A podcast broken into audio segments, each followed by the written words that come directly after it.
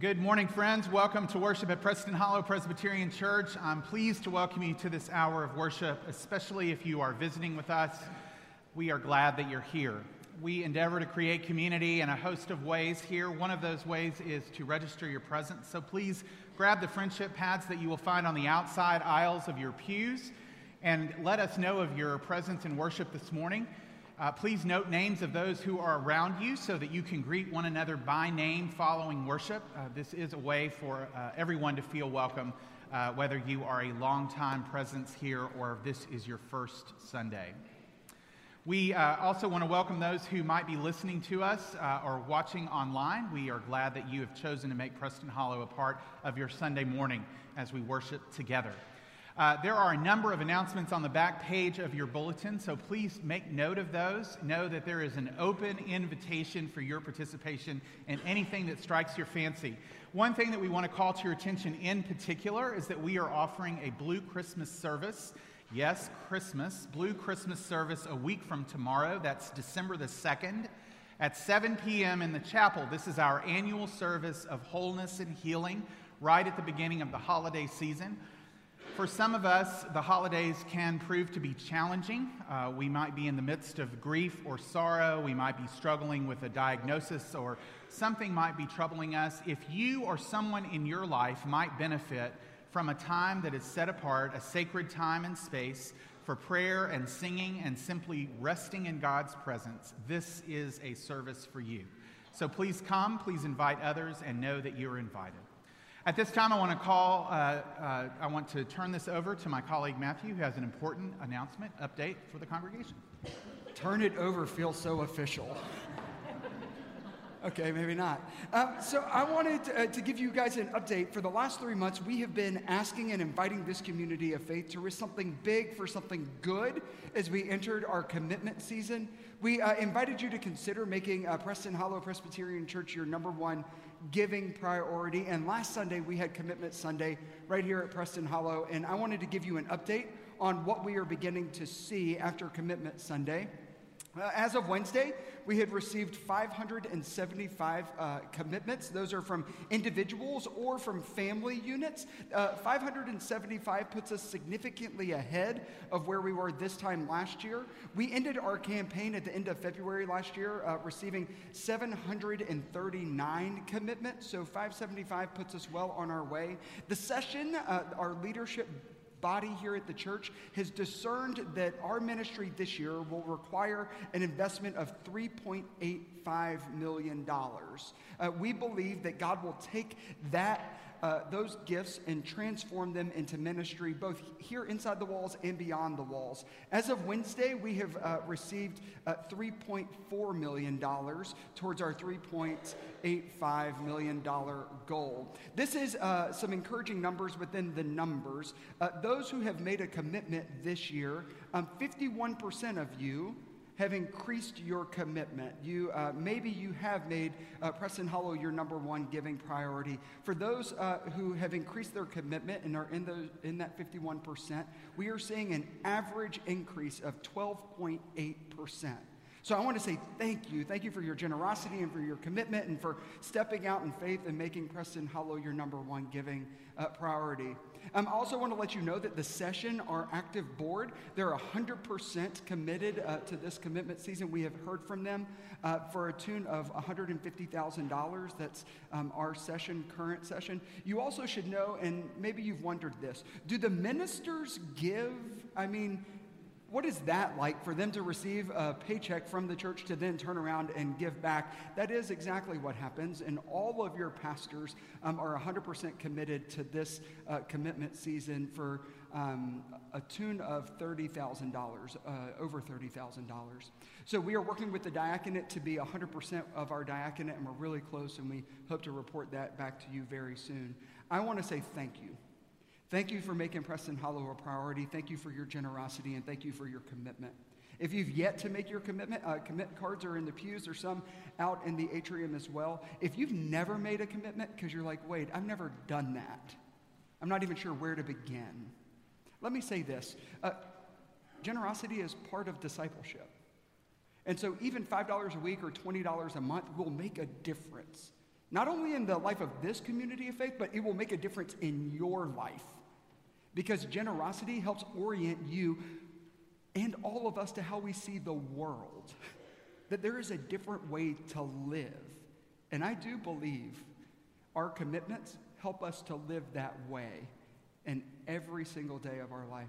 So I want to say thank you for those of you who have committed and those who will commit. And thanks be to God for this community of faith. And can I just say, this is maybe my favorite announcement of all time. So thank you so much.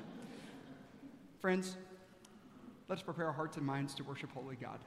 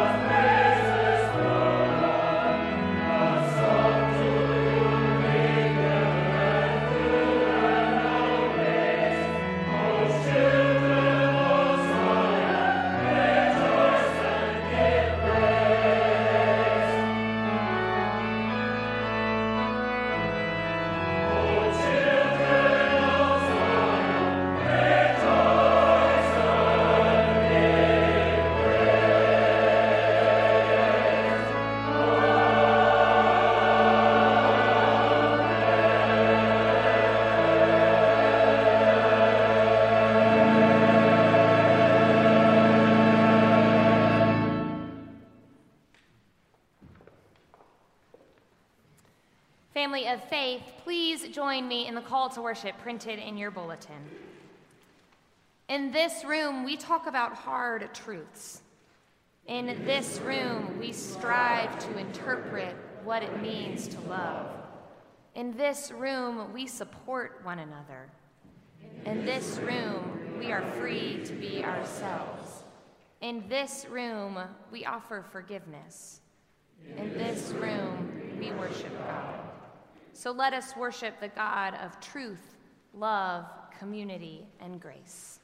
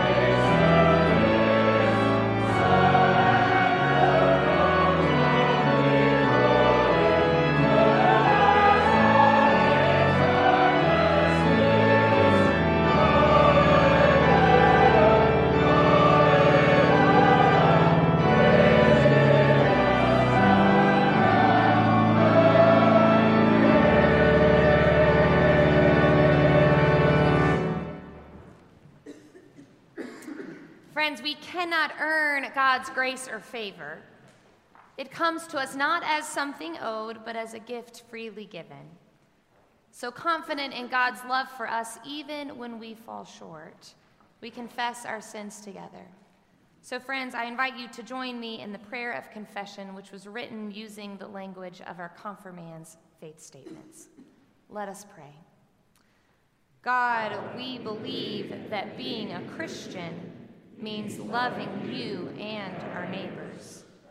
We believe that being a Christian means serving others and welcoming those who feel unwelcomed.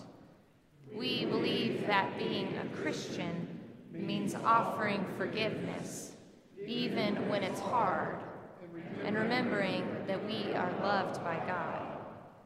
God, we believe these things, but belief and action are not one in the same. So give us the strength to act on these beliefs and to be the people you call us to be. In Christ's name we pray. Amen. Family of God, God forgives, restores, and strengthens us through the risen Christ. So know that you are forgiven and be at peace. Friends, hear and believe the good news of the gospel. We are saved by grace through faith.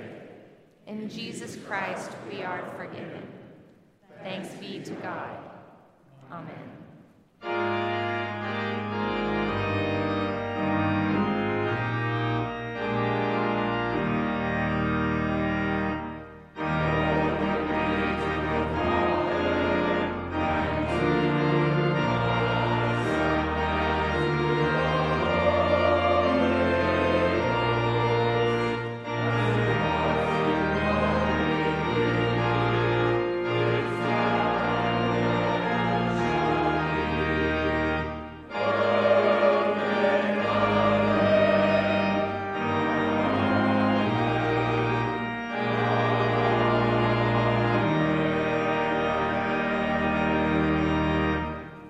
All may be seated. Friends, as is our tradition, as we prepare to hear scripture read aloud, we center ourselves in prayer. So, friends, join me in prayer. God, our Creator, your voice claims us as your people and calls us into new relationships with ourselves and others. By your Holy Spirit, help us hear your voice speaking to us through these words of Scripture and prepare us for your service in the world. In Jesus' name, amen. At the 9:30 hour, the Winkleman family, the Wright family, and the Samaric family uh, stood right here they stood right uh, behind the baptismal font and they offered their children to receive the sacrament of baptism. Three families, five children were baptized in this community of faith. Uh, those families were tired and they were busy and they had a lot going on. But I got to tell you, I was thinking um, about you, confirmands, the whole time uh, that baptism was happening. Because 13 or 14 years ago, your parents stood in front of this church or another church somewhere, and they held you in their arms, and each one of your parents is thinking this morning, how did we get from there to here?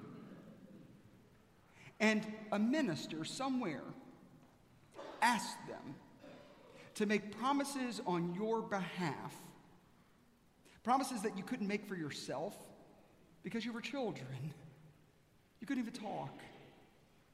You didn't even know your mom or your dad's uh, real first name. You knew what love was uh, based on a feeding schedule. But to ask you to answer questions about God was not something you could do for yourself, so your parents took vows on your behalf. They, uh, they said that they would raise you in the faith that they would try their best to show you what grace and mercy and love looked like at home. They said that they would teach you the scriptures of the Old Testament and the New Testament, that they would introduce you to Christ. And they did so, standing in front of a whole community of faith. And now 10 of you are going to stand up here in a few minutes, and you're going to stand right here, and you are going to confirm the exact same promises that your parents made on your behalf. But we have to be careful because sometimes we can think that Confirmation Sunday is about you confirming your parents' faith. But it's not about confirming your parents' faith. If it was merely about us confirming our parents' faith, uh, we wouldn't call it confirmation, we would call it graduation. We would say, I've learned those lessons, I will do it, and therefore I have graduated. No, it's Confirmation Sunday. You will stand and confirm these promises, and you will say, I choose to follow in the ways of Jesus, even when I don't know what I believe. And can I tell you some really good news? It seems to me that Jesus was far more interested in our belief taking on flesh in our lives and us living that out in the world as we sought and seek to follow Jesus now. Do you know why I think this? Um, Jesus, in all of the Gospels, only ever asked people to believe in him twice. John 3:16, we'll see the sign at the football game here just in a few minutes. John 3:16. Do you know how many times Jesus tells people to follow him? Jesus invites people throughout the Gospels to follow him 22 times. It seems, if we read all of the Gospels in all in their entirety, that Jesus is far more interested in us taking the little bit of faith that we can muster, the belief that we have, and for that belief to take on flesh to follow Jesus in the world. And I'm going to tell you why um, I believe this. I want everyone in the sanctuary to find uh, the Pew Bible. It's the blue book right in front of you, or it's right underneath you. And I want you to turn. Everybody do this because there's some, I'm going to point out some scripture text to us that I want to make sure that we see. So we're going to turn to the 21st chapter of the Gospel of John. The 21st chapter of the Gospel of John. What is it in the Pew Bible? Uh, 116, am I right? 116 for most people. If I'm a page or two off, just forgive me. This is what we need to know. This is what we need to know. Jesus has been crucified, he was dead, he was buried, he ascended, and he has been resurrected. And he finds the disciples early in the morning, and they are having brunch on the beach. They're having brunch with the fish that they have just caught. And this is what we need to remember uh, Simon, son of John, Simon Peter, son of John, Peter inherited his family business. And when Jesus first meets Peter, Peter's in a boat, and Jesus asked Peter, Peter, will you leave the family business and follow me? I can't tell you where we're going, but will you step away from the family business to follow me? And Peter follows Jesus. And then Jesus is crucified, dead, buried, and he ascends to heaven, and Peter goes back to the family business. And that's where Jesus finds him. So when we hear these words, when they had finished breakfast, and Jesus said to Simon Peter, Simon, son of John, do you love me more than these? Jesus is not asking Peter, Do you love me more than these knuckleheads who are the disciples? Jesus is saying, Do you love me more than this catch of fish? Do you love me more than the stability of the family business to continue following me? Simon, son of John, do you love me? Do you agape me? That's the Greek word used here. Do you love me unconditionally? Simon, son of John, do you love me unconditionally? Do you love me more than these? And Peter said to Jesus, Yes, Lord, you know that I phileo you. You know I like you a lot, Jesus. Anybody ever had someone tell them that they loved them and your response was, I like you a lot too? Anybody want to tell us about it this morning? Raise your hand and we'll hear it. It's awkward. Jesus has said, uh, Simon, do you love me unconditionally? And Simon has said to Jesus, You know, I really, I'm pretty fond of you, Lord. And then Jesus said to him, Then feed my lambs. Pay attention to that. What are lambs? Yeah, but what kind of sheep? Baby sheep. Pay attention to this. Marty Loman helped me see this. Watch what Jesus invites Peter to do throughout this text. A second time, Jesus said to him, Simon, son of John, do you agape me? And Peter said to him, Yes, Lord, you know I phileo you. And Jesus said to him, Tend my sheep. So Jesus went from lambs feeding to tending adults. And then Jesus said to him a third time, Simon, son of John, do you phileo me? Peter felt hurt because he said to him the third time, Lord, you know everything. You know that I phileo you. owe you. And Jesus said to him, Feed my sheep. For very truly I tell you, when you were younger, you used to fasten your own belt and to go wherever you wished. But when you grow old, you will stretch out your hands, and someone else will fasten a belt around you and take you where you do not wish to go. He said this to indicate the kind of death by which he would glorify God. And after this, he said to him, Follow me. I got to tell you, if I were Jesus, and I'm abundantly clear that I'm not Jesus, and I'm just as grateful for that as you are. But if I'm Jesus and I come back and I see Peter, the first thing I would say to Peter is, Peter, uh, can we talk about you uh, denying me three times and getting me handed over? Can we talk about that betrayal? Can we make sure that that gets smoothed out and then we can talk about a relationship? Jesus doesn't do that. Jesus shows right back up on the shore of Peter's life and he says, Peter, do you love me unconditionally? And even in the face of Peter not being able to answer, Yes, Lord, you know I love you unconditionally, Jesus does something remarkable. He says, Peter, I'm going to meet you where you are with the love that you are able to muster, and I'm going to walk alongside of you, which is actually what it means to be in relationship with someone. I got to tell you, it's remarkable that Jesus doesn't say to Peter, Oh, you can't love me unconditionally, cut bait, relationship over. Jesus says, I will meet you where you are with the love that you are able to give, and I'm going to walk alongside of you. And I'm going to show you what it means to follow. Isn't it interesting that Jesus at the very end doesn't show up and say to Peter, You believe that I'm the Son of God now? No.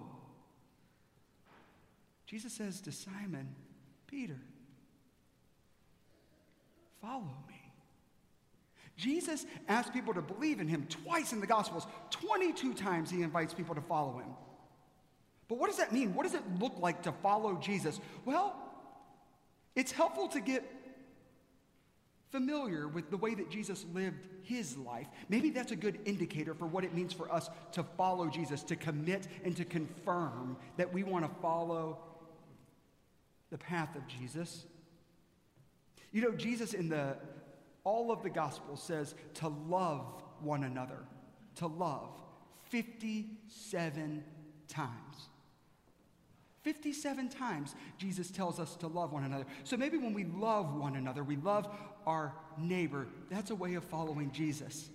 You know, Jesus uh, throughout the gospel prays 24 times. So prayer may be part of the path.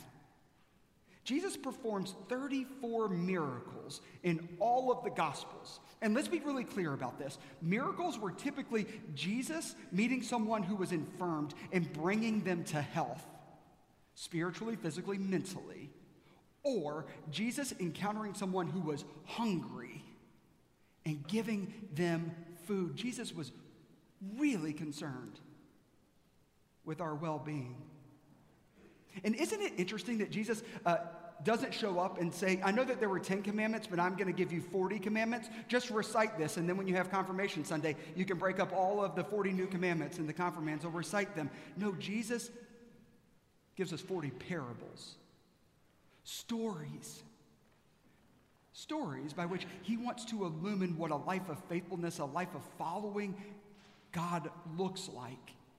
And do you know 40 of those parables, 11 of them have to do with money. 11 of 40 have to teach us how we are to live with money, recognizing that our greatest security is not in what we have. Oh, I think Jesus is much more interested in us following him in the world than Jesus is with us simply believing and having the right answers. What does that look like for us? What does that look like for us in this world today? I have a friend, Larry James. Larry is uh, the CEO of City Square downtown. Before uh, Larry was the CEO of City Square, he was a pastor of a Church of Christ church in Richardson. 1985, uh, Larry's sitting in his office during the week. His phone rings. His good friend, Dr. Kevin Murray, called him and said, Larry, uh, we are beginning to diagnose the, some of the first patients with HIV AIDS in Dallas, Texas. And I just uh, diagnosed a young man this afternoon. He's in his late 20s. He's at Baylor School of Medicine. He's in their dentistry program. And he doesn't feel like he has anyone to turn to and to talk. He doesn't feel like he can go to his faith tradition. So I told him I would make a phone call to you and see if you'd be willing to meet with him and talk with him. Larry said, Absolutely. I'll, I'll, I'll meet with Stephen. What's this guy's name? I'll meet with Stephen. Send him over to my office. Stephen came over that afternoon. They didn't even do the niceties at the door. Stephen looked at Larry and said, this is what I need to know, Pastor. Uh, will you be committed to getting to know me well enough so that in a couple weeks you'll feel confident enough to stand in a pulpit and to preside at my funeral? Larry said, Stephen, have a seat, man. Started a three hour conversation. At the very end, uh, Larry extended his hand. And Stephen gave him a hug and they agreed to meet every single week from that moment on. This was 1985. I mean, this was in the early days of HIV AIDS. And Larry will even say to this day, we didn't know how people contracted AIDS.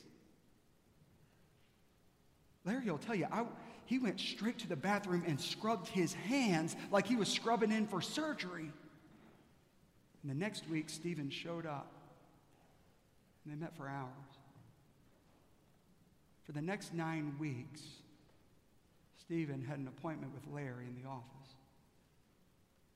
Then on the 10th week, Larry was awakened by a phone call in the night. Uh, word was coming that Stephen was beginning to make the transition from this life to the next life, and he was asking if Larry would come. So Larry showed up. There Stephen was in his bed in the upstairs room of his apartment struggling to breathe. And Larry wept as he put his hand on Stephen and he blessed him. And as Stephen took his final breath, Larry hugged him. And the very next week, in that church in Richardson,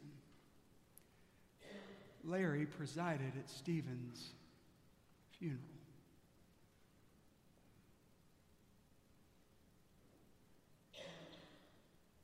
Stephen was the first of many young people that Larry and that church would bury.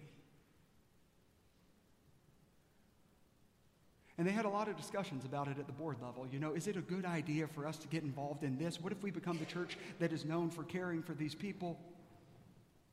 And there were people on both sides, those who really thought it was the right thing to do and those who didn't think it was the right thing to do. And the good news is they debated one another.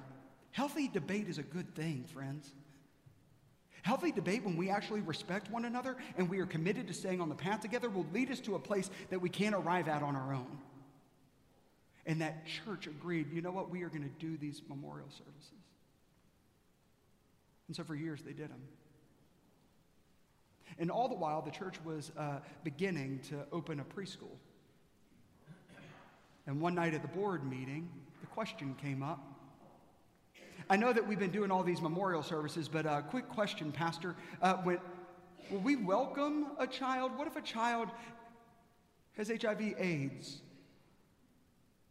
A, a newborn. Will we welcome that child to this new preschool at our church? Larry said, Well, what do y'all think? Again, there were arguments on both sides. They debated it deeply. I mean, what if we did welcome these children into our church building and we exposed them, exposed them to our own children? What are we going to do? There were folks on the other side that well, said if we didn't do this, what would it mean to be the church? And so they got into a healthy debate and they shook out and they said, you know what, we are. At the end of the day, we are going to welcome even babies who have HIV AIDS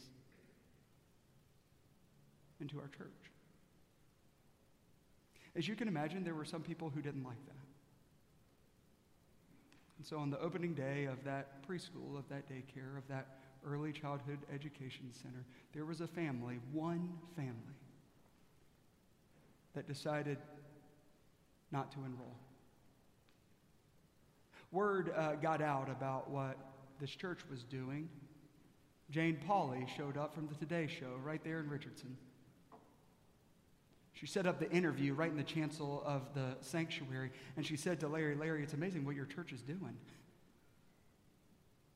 And he said, Well, Miss Pauley, with all due respect, we're just doing the best we can. We're just trying to be faithful. And she said, No, it is so interesting what you all are doing. You have made a, you've taken a, a stand. You've welcomed these children into the church, even the children with HIV AIDS. And Larry looked at her and he said, Miss Pauley, with all due respect, Miss Pauley, with all due respect, I find it interesting when a group of people who say they believe Jesus begin acting like him that it becomes national news. With all due respect, Ms. Pauley, I find it interesting when a group of people who say they believe in Jesus begin to act like him, that it becomes national news. Peter, do you agape me? No, Lord, but I really am fond of you. Oh, Peter, do you love me unconditionally? Lord, I don't know if I can do that, but I can like you a lot. Peter, can you like me a lot? Yes, Lord, I can like you a lot. And feed my sheep. Feed my sheep. And follow me. I'll show you the way. Pray with me. We believe, O oh God. Help our unbelief. So the belief that we have left over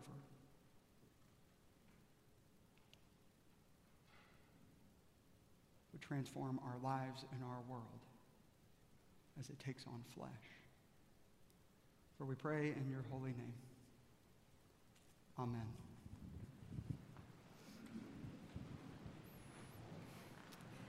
People of God, in response to the invitation to follow Christ, you are invited now to rise in spirit or in body and let us affirm our faith together using the words from our confirmation class. Church, what do you believe? We believe in God, creator of everything, a beacon of light in our darkest times. We believe in Jesus Christ, the embodiment of love, who came to teach us how to live. We believe in the Holy Spirit, who is always there for us, surrounding us in love. And we believe that our faith requires us to care for all God's. We have learned these lessons from Scripture and in worship, but also from the faith of our parents, grandparents, teachers, and friends. So we believe in the church. We believe in opening our doors wide and welcoming people in. May it be so. Amen. You may be seated.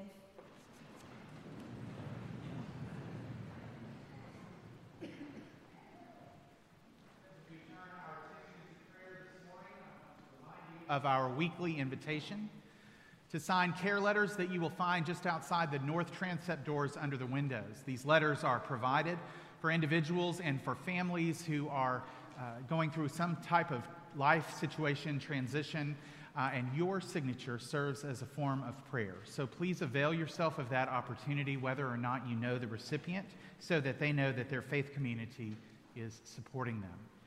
I call your attention to the back of your bulletin where you will find joys and concerns listed there and commend these prayers to your personal prayer life in the coming week. Friends, let us now unite our hearts and minds together in, in prayer. Let us pray together.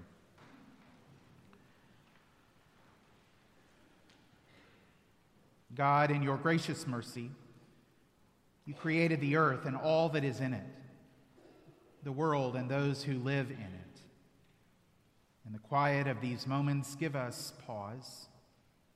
Pause to see your goodness all around us.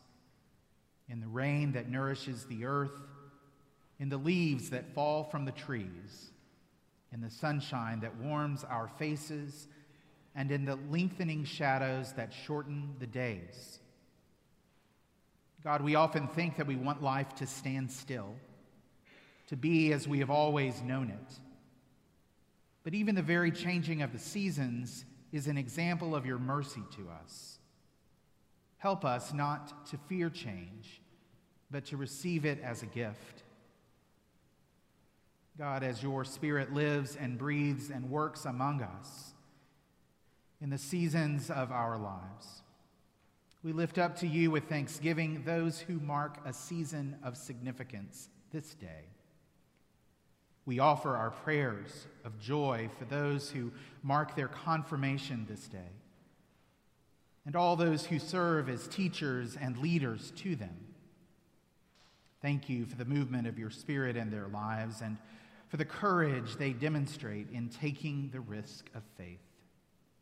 Surround them with your presence and encourage them in their walk with you. We also celebrate with those families who have presented their children for baptism.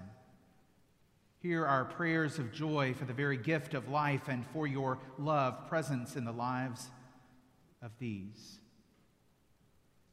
Thank you for the courage of their parents. Walk alongside them as they serve as teachers and guides. Holy God, and all that we have before us, save us from the busyness that leads to blindness, the failure to see not only your goodness, but the pain of others in our families, in our city, and in the world. Where there is hunger, teach us to give sustenance in the form of love, in the form of presence, in the form of daily bread. Where there is injustice, confront us with our own bigotry and hardness of heart. Give us the courage to tell the truth about your love and to stand alongside and to join our voices with those who still long for justice in a world where all people are created in your image. Where there is pain, inspire us to use our gifts of healing. Where there is violence and cruelty, open our eyes to our common humanity that we might reach out to others, not in suspicion, but in curiosity and care. In these deeply divided times, help us to know how to love, how to be present for, how to heal, and how to embrace.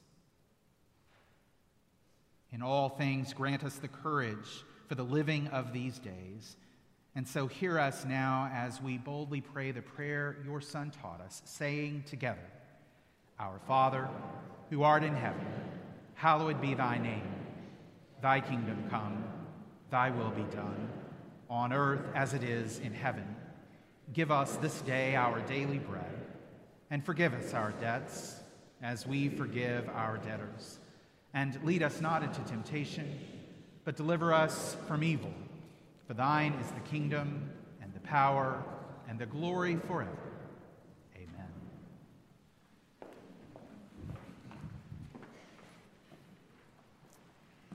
As God so freely offers us the gift of life in Jesus Christ, let us respond this morning with gratitude, offering our lives, our resources, and our commitments to God.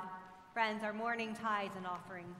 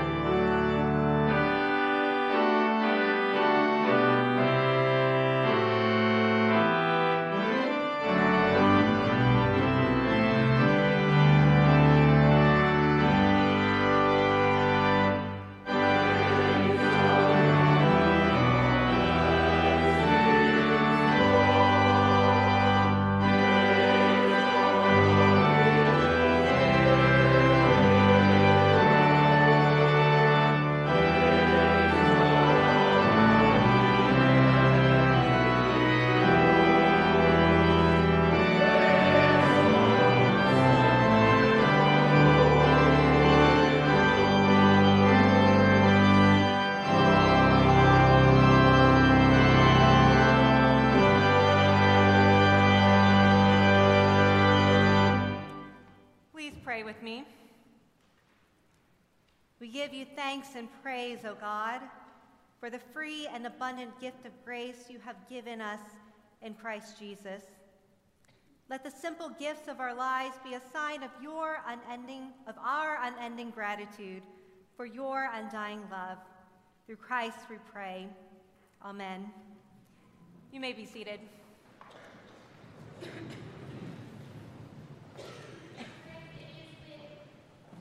Joy that I invite up our confirmands and their teaching team to the chancel at this time. Y'all can come stand on the stairs. Friends, this year we have had 10 hard-working ninth graders who were supported by two adults, Marty Lohman and Amy Marstiller, who loved them and taught them and played ping pong with them and kept the train on the tracks. this group is a joyful group. They're a silly group. They're a smart group. So it is with great joy that I, through the support of the session, present our confirmands today for the reaffirmation of their baptismal covenant into which they are baptized. And as a sign of this special day, we are giving you all new name tags to mark your new membership. Amy has those for you. These young people have spent the last 10 weeks asking questions, learning about the history of the church, digging deep into theological constructs in their own faith lives. They have gathered every Sunday morning, lugging their enormous study Bible along with them. I mean, really, you could use this for curls, um, to learn more about what it means to be a Christian. And today, with deep joy and celebration, they are ready to publicly profess their faith by joining you in the ranks of the church to take on greater responsibility in the Christian community and to continue living Christ's mission in our world. Confirmands, we have some questions for you. And like I said in the sermon, these are the questions your parents answered on your behalf a long time ago. And you answer for yourselves these days. So, my dear friends, remembering that our God is a God of radical love, mercy, and justice, do you promise to turn away from evil and its power in the world? If so, if so, please say, I do. And friends, do you turn to Jesus Christ and accept him as your Savior, trusting that Jesus not only knows you, but loves you and will be with you all the days of your life? If so, please say, I do. And will you promise, with God's help, to try and be a faithful disciple, doing the best you can, obeying God's word, giving and showing God's love everywhere you go? If so, please say, I do. And finally, will you be a faithful member of this congregation? Share in its worship and ministry through your prayer and your gifts, your study and your service, your joy and your light. And so fulfill your calling to be a disciple of Jesus Christ. If so, please say, I will. Friends, we believe at its best the church is a family and that we uh, cannot do faith alone. And so that is, is true for these young people as it is for us. And so at this time, I want to invite the families of these young people to come forward, and we are going to lay hands on your young people and pray for them. So if one of these young people belong to you, you need to publicly claim them. really, you do.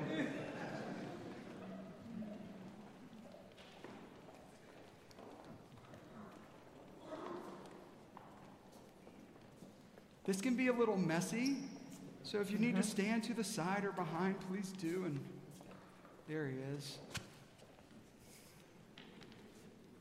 Sarah's going to pray for us. All right, friends, let's pray.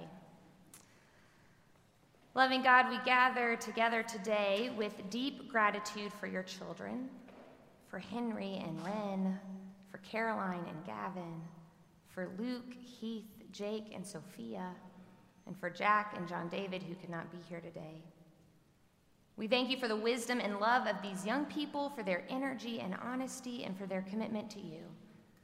They are so brave and so good, and in them we see reflections of you. So we ask, God, that you might bless these confirmands so that they know how deeply they are loved, and so that no matter where they go, they will always find themselves at home with you. And we pray, God, to continue to guide this community of faith, your church, so that we can continue to support their faith journey to the best of our ability, nurturing the children and youth of Preston Hollow. So continue the good work you have already begun in these confirmands. Send them forth in the power of your Spirit to love and serve you with joy and to strive for justice and peace in all the earth. In the name of Jesus Christ, we give thanks. In the name of Jesus Christ, we pray. Amen. Amen. So, uh, parents, grandparents, make sure when you go home tonight, go when you go out for lunch, that you remind them of what their baptism day was like, if you can remember. and share that story with them so that they know that this indeed is a holy moment. A moment that you will look back on your entire life and see the Spirit of the living God alive and at work. So I want to invite you um, to return to your seats, but confirmands and families, uh, after worship, will you return up here because we're going to take a photo? Because when things are holy, we don't want to miss them because our memories sometimes forget. So, uh, love on your young person and friends. Let us stand and we will sing our closing hymn. You can go back to your seats.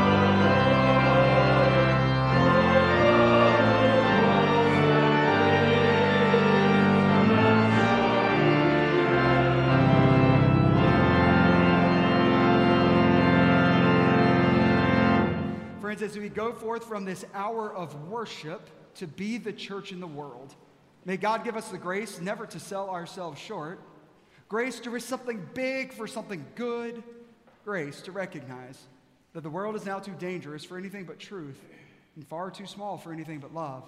So may God take our minds and think through them. May God take our lips and speak through them. And may God take our hearts, each and every last one of them, and set them on fire and may the grace of our Lord Jesus Christ, the love of God, and the fellowship of the Holy Spirit be with us all and guide us in our many, many, many, many different ways this day and all of our days. May it be so. Amen.